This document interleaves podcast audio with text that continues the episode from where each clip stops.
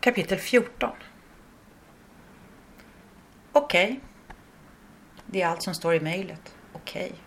Bra. Nu en plan. Titta runt i studion. Vart är stativet? Vart? Ingen aning. Leta bakom dörren, i hörnet med pappersrullarna, bakom upprullade våningarna. Mm, I skåpet? Nej, där får den inte plats. Vart? Ah, bakom bokhyllan. Vilka foton finns redan? Många på de små. Ett par är inte speciellt bra på de stora, så de behövs. Texterna. Jättesvårt med speglingar. Samtidigt så läcker text och tavla. Eller ännu bättre, text med eget ansikte. Dumt att kameran är i vägen. Minijärnkontoret. Några foton kanske. Ska ta foton igen i studion. Bygga upp det igen bättre. Lättare att komma åt. Undrar om det går att fånga allt på en bild. Jag Vill inte glömma något. Ingen aning när den visas igen. I vilket fall, den kommer förändras. Men hur? Måste få tid att stirra. Bara sitta och stirra. Den gröna har fått mer djup. Eller sitter på fåtöljen rakt framför. Kisar med ögonen.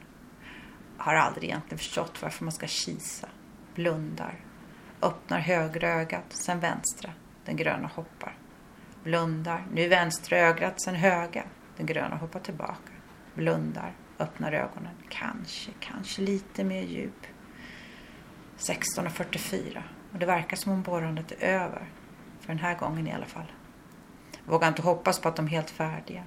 Fåglarna kvittrar. Bilar kör förbi. En hund skäller. Klockan tickar. Klockan tickar. Vilken klocka? Försöker lyssna var tickandet kommer ifrån. Titta på klockan med de busiga systerbarnen på. Men den behöver nya batterier. Sitter alldeles stilla, lyssnar. Något tickar. Det är klockan med systerbarnen på. Sekundvisan darrar varje gång den försöker flytta på sig. Men den kommer ingen vart. Den tickar, men går inte. Tiden har fastnat. Tiden. Tiden har fastnat. Otroligt. Tänk om det hände att tiden fastnade.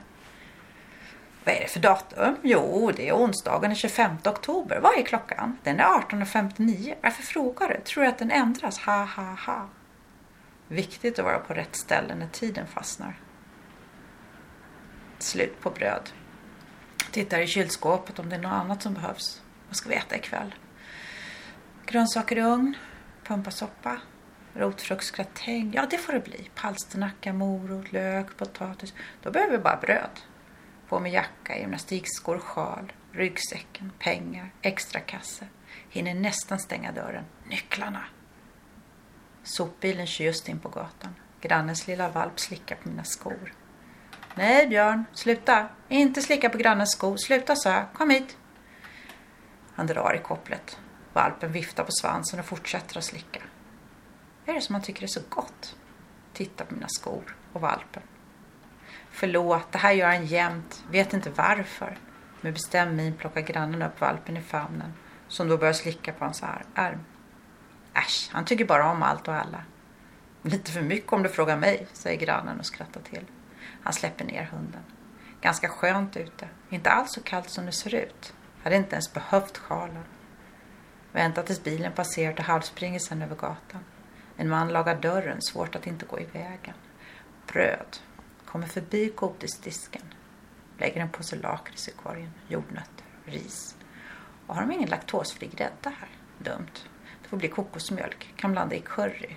Tittar ner i korgen. Just ja, bröd lägger upp varorna på bandet.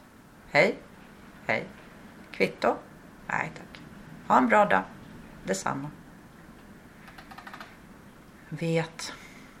Borde sätta igång med uppdraget. Varför sa jag ja? Slutade ju ta uppdrag. Jag vet varför. Uppdragsgivaren har tidigare ett porträtt på dottern. Hon vill ha ett på sonen.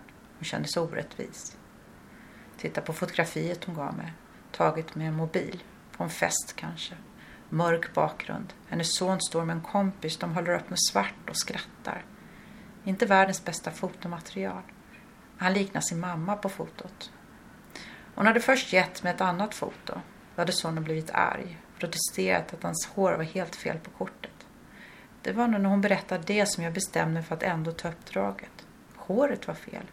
Kan inte låta bli att le. Imorgon, imorgon ska uppdraget målas. På förmiddagen när ljuset är bäst. Tänker på en sommar och ett porträtt på mannen min. Ser ut som en film. Sitter i glasverandan. Utsikt över sjön. En liten duk. Par foten av mannen fastnitet på väggen. Brunt på penseln. Målar. Torkar bort. Markerar med blyerts. Ögon, näsa, mun, haka, hår. Tittar, blundar, målar. Brunt, vitt, rött, grönt, gult på penseln. Målar, torkar bort. Markerar med blyerts. Ögon igen. Lite bredvid de redan målade. Samma sak med näsa, mun som han inte kan sitta still. Han kan inte sitta still. Torkar bort, målar till, upptäcker en tredje form. Ögon igen, löst, tunt, ljust. Ställer ner hardboarden med den fastklämda duken, går ut. Mannen bygger, bygger hus åt barnen. Sätter in ett fönster. Solen skiner.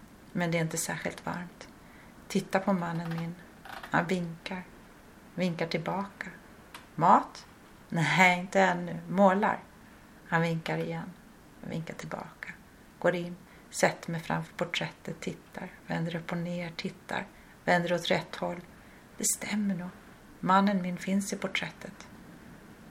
Öppnar ögonen, tillbaka i nuet, tittar på fotot av pojken.